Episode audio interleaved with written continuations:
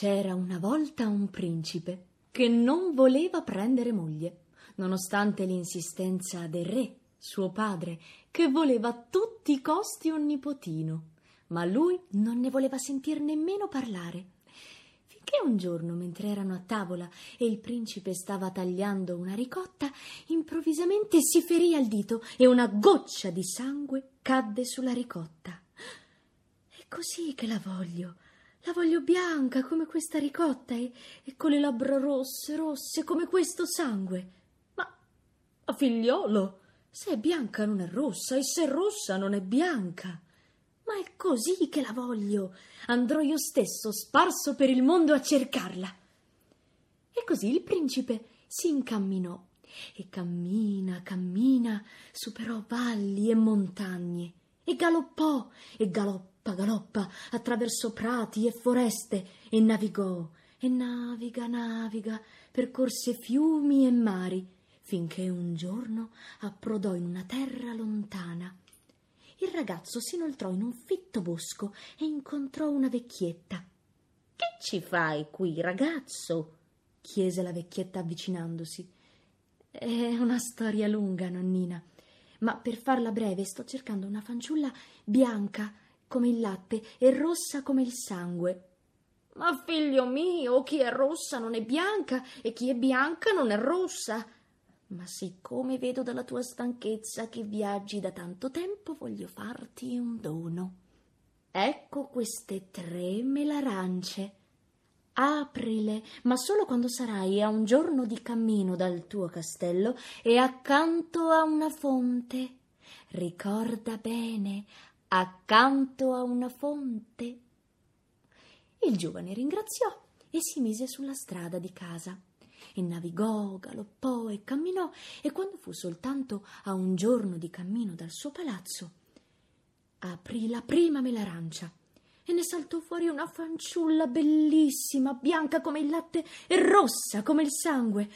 Oh mio bel principe, gentil signore, dammi da bere, presto, per favore. Così il principe corse alla fonte, prese un po' di acqua con le mani, ma, ma al suo ritorno la fanciulla non c'era più. Così, ansioso di rivedere quel prodigio, prese la seconda melarancia e l'aprì e una fanciulla ancor più bella uscì dalla melarancia. Oh mio bel principe, gentil signore, dammi da bere presto, per favore. Così il principe corse di nuovo alla fonte, prese l'acqua, tornò, ma anche questa volta la fanciulla era scomparsa.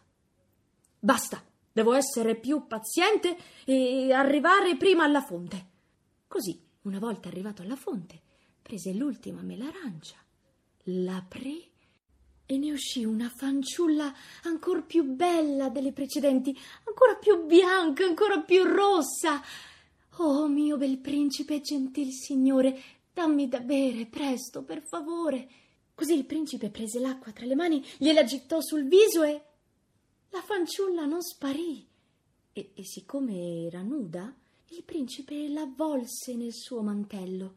Mia dolce fanciulla, arrampicati su quest'albero e aspettami. Corro a prendere abiti degni della tua bellezza e una carrozza per portarti a palazzo, dove celebreremo le nostre nozze. Così la fanciulla salì sul ramo e aspettò. In quel momento arrivò una strega che si avvicinava alla fonte per riempire la sua brocca.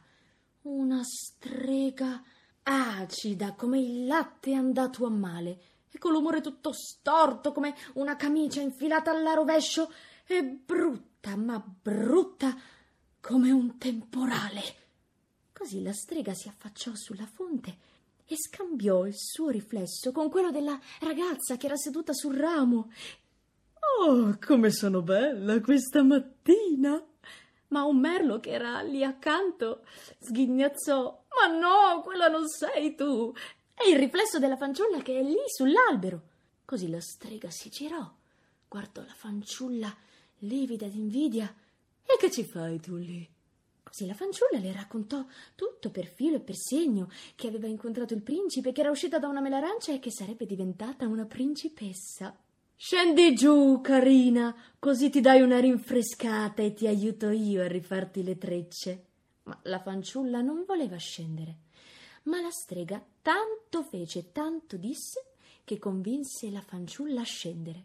Ma mentre le scioglieva i capelli, la strega prese uno spillone e glielo conficcò nella testa. Lo spillone era stregato e quando dalla testa le stillò una goccia di sangue, la fanciulla sparì. Al suo posto comparve una colomba bianca che volò via. La strega allora si arrampicò sull'albero e andò a sedersi al posto della fanciulla. Appena in tempo, perché intanto da lontano si sentiva arrivare il principe sui cavalli. Scendi, amor mio, scendi, mia diletta sposa.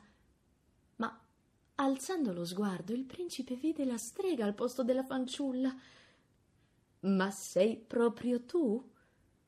Come mai sei diventata così mm, scura? È stato il sole col suo calore che m'ha cambiato di colore. Uh, oltre al colore, mi sembra che tu abbia un'altra voce. E- è stato il vento che soffia e ruota che mi ha reso la voce roca.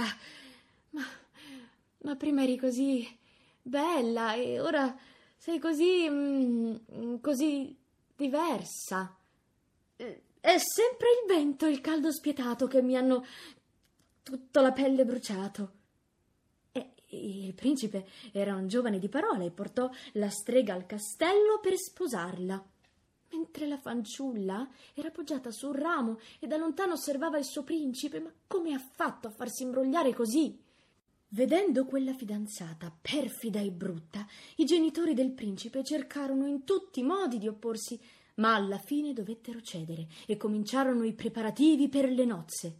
I sarti cucivano giorno e notte, e i cuochi cucinavano notte e giorno, e i servi tiravano a lucido ogni angolo del castello, e la strega dava ordini e mangiava dolci spaparanzata sul sofà più comodo del castello. E nessuno tranne la cuoca che stava preparando la torta nuziale, sapeva che ogni sera una colomba bianca si posava sul davanzale della cucina e chiedeva Cuoca mia cara, cuoca dorata, che fa il principe con la fidanzata?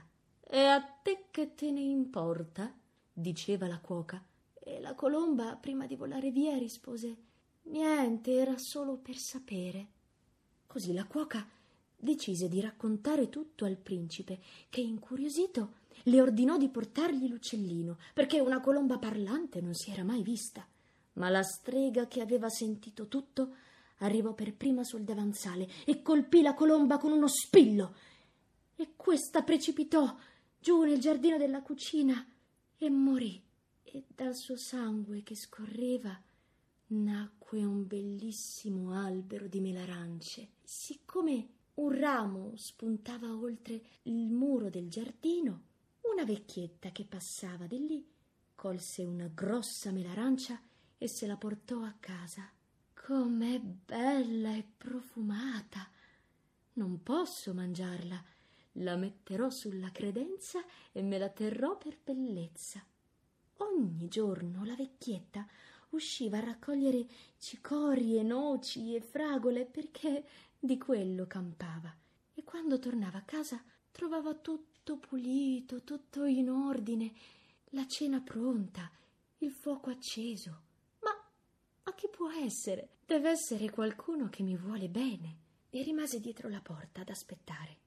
Quando dopo un po' vide la melarancia aprirsi e uscire una fanciulla bianca come il latte e rossa come il sangue che incominciò a riordinare tutto, a pulire, a rifare il letto, a pelare le patate, ad accendere il fuoco. Così la vecchietta spuntò. E tu chi sei? Da dove vieni? E perché sei qui? Io, io vengo dalla melarancia, ma posso spiegarvi tutto. Non fatemi del male. No, io voglio solo sapere chi sei. Così la fanciulla raccontò alla vecchietta tutta la sua storia per filo e per segno. La vecchietta allora pensò a uno stratagemma per aiutare la ragazza della melarancia. Per prima cosa le diede degli abiti da contadina con cui vestirsi, poi insieme aspettarono il mattino dopo per uscire. Era giorno di festa al villaggio. Il principe si sposa! Il principe si sposa! La vecchia e la fanciulla bianca come il latte e rossa come il sangue si confusero tra la folla e riuscirono ad arrivare in prima fila. Lì attesero il corteo nuziale. Arrivarono i paggi seguiti dai musici e poi la sposa col brutto volto nascosto da un velo bianco al braccio del re. Dietro di loro c'era il principe al braccio di sua madre, la regina, e il lungo corteo di dignitari di corte. Il corteo era arrivato in chiesa e procedeva solenne verso l'altare. Ma quando il principe si trovò all'altezza della fanciulla bianca come il latte e rossa come il sangue, si fermò di colpo. Da dove viene questa fanciulla, nonnina? chiese il principe alla vecchia. È forse vostra nipote? No, viene dalla melarancia che cresce nel vostro giardino, rispose la vecchia. Amor mio, sei tu l'amor mio, sei tu il mio amore. Sì, sono io. Lei allora gli raccontò tutto del suo incontro con la strega, di come questa l'avesse trasformata in una colomba e avesse preso il suo posto. Il principe fece interrompere la cerimonia. Davanti a tutta la folla strappò il velo alla falsa sposa, che urlando scappò via, via, e non si fece vedere mai più. Il principe e la fanciulla, bianca come il latte e rossa come il sangue, si sposarono. E tutti festeggiarono con balli, suoni e canti. Felice chi era dietro, felice chi davanti, di questo grande amore si conserva memoria e qui finisce la nostra storia.